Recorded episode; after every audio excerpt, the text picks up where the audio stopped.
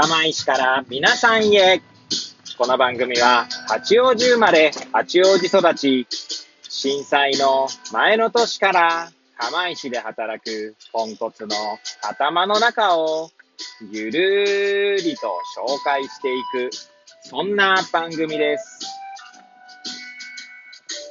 はい。皆さん、いかがお過ごしでしょうか？変な髪型をしたポンコツ薬剤師こと町田和俊でございます。というわけでですね、今日も気軽にゆるりとおしゃべりしていきたいと思います。あさてさて、今日は何の話をしようかなーって感じですけれども、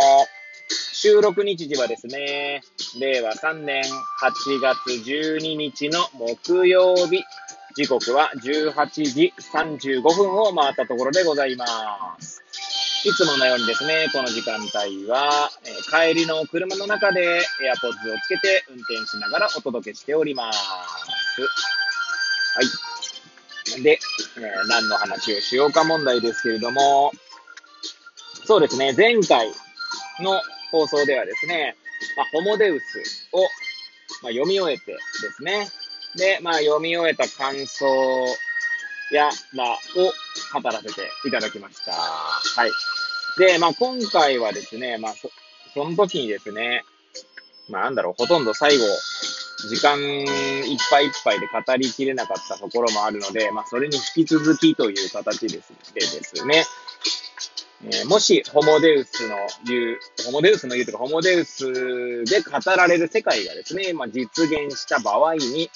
まあ、我々薬剤師はですね、我々とか私薬剤師ですので、まあ、薬剤師はですね、まあ、どんな感じになるのかなと、まあ、想像しながら喋ってみようかななんて思います。はい。ということでですね、えー、最後までお聞きいただければ、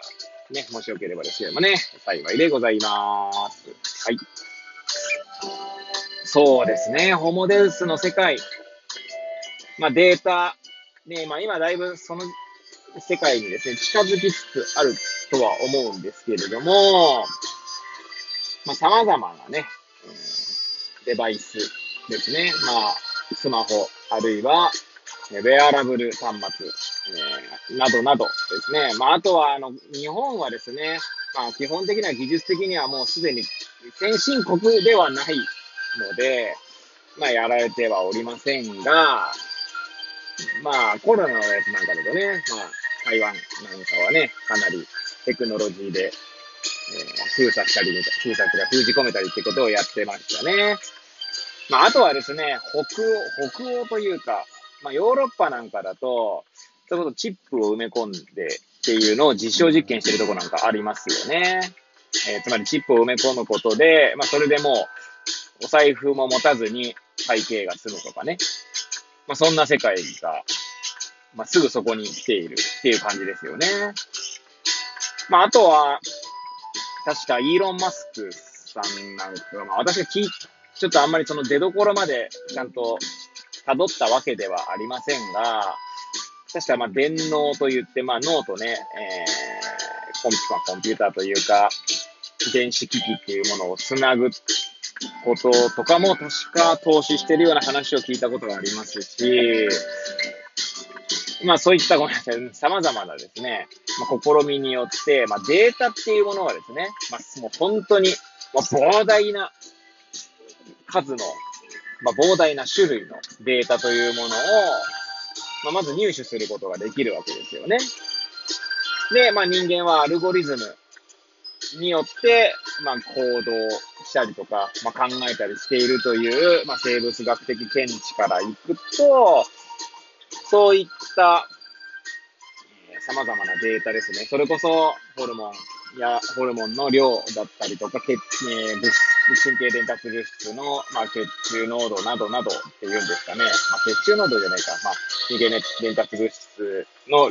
まあ、濃度やらですね。まあ、そういったものをですね、まあ、測定することで、人の行動パターンは、まあ、だいぶもう予測がついてしまうわけですよね。まあ、ちょうどですね、私これを喋っている日に、流れた、 Voicy の荒木博之のブックカフェではですね、まあ、前回、てか昨日ですね、8月11日と12日でですね、ハーバード、だ、ハーバードビジネス、ダイヤモンドハーバードビジネスレビューだったかな？だったと思いますけれども、 DHBR ですね。はい。の、まあ、大坪編集長と小島副編集長の二人と荒木マスターが、まあ、対談するという恒例の企画になっておりまして、今回がですね、AI 時代のマーケティングだったと思います。で、その話の中であったのがですね、もう、なんていうんですか、この人が買いたいものっていうのはかなりの情報でですね、まあ、それこそツイッ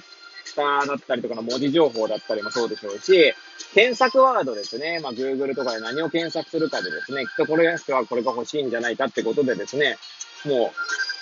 う、買おうとする前にもう商品が届くみたいな時代になるんじゃないかっていう話が出てましたね、確か。えー、確かって言ったのは私の記憶が確かならばなので、まあ、もしあれならですね、 Voicy の方を聞いていただけるといいんじゃないかなと思います。はい。で、まあ、そんな世の中になるときにですね、まあ、医療っていうものも、まあ、おそらくですね、えー、そのデータの方で、まあ、どんな処置をするかっていうのが、もう決まっちゃうんだと思うんですよね、AI のアルゴリズムで。だそうなったときに、どうなるのかですよね、我々医療従事者というものが。はい。って、まあ思いますよね。まあ、事実ですね、ホモデウスの中には、まあ、将来、えー、なんて言うんでしょう、亡くなる職業というものでですね、まあ、薬剤師も当然挙げられておりましたが、まあ、医者も挙げられておりましたね。はい。いや、なんかそういった場合本当にどう、どうするんだろうなと。まあ、少なくとも今の業、業態というか、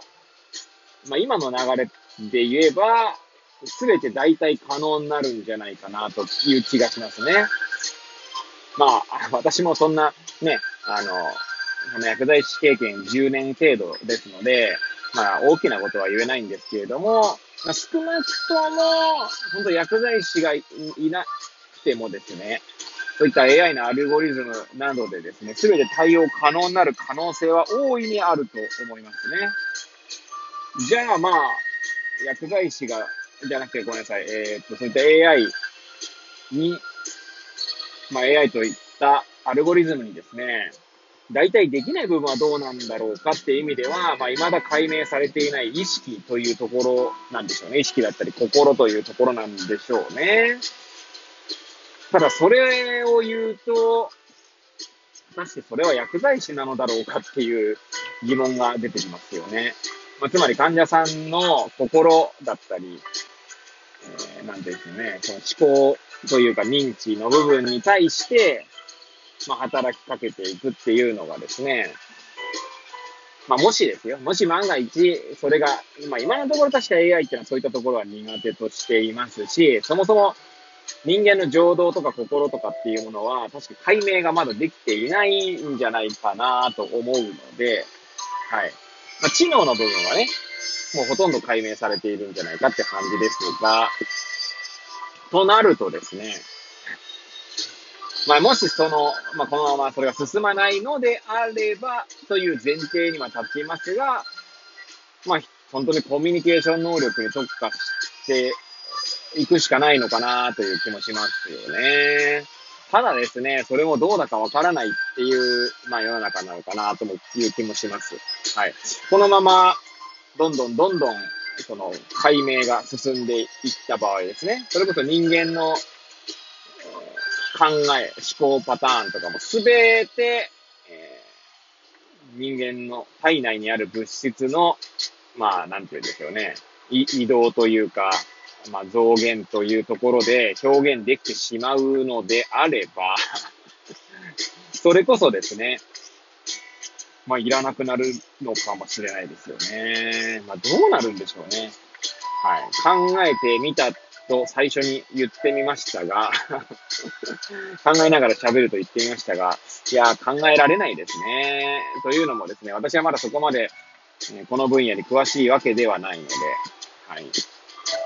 まあ、ただですね、AI というところでですね、以前、大洲市町立図書館で借りた、本。まあ、ただね、その本ももう4、5年前に出た本なので、日本語訳がですね。果たして今の、その4、5年経った後と、まあ、どれだけそのテクノロジーの進歩が進んでいるのかっていうところに関して言えば、もしかしたらすでにですね、その本の内容は古くなってる可能性すらありますよね。まあ、ただ、それでもその4、5年前に出た本、確か4、5年前だったと思いますけど、確か AI には何ができないのかだったかなアメリカで出た本の日本語訳欄ですね。ちょっとタイトル覚えてないんですけれども。確かこの本はスタンド FM で語っていたと思うんですが、えー、まあそれはさておきですね。まあ、この本によると、まあ古いものだと思うんですが、まあそんなにこう、俗に言うですね、シンギュラリティという、まあ技術的得意点だったかな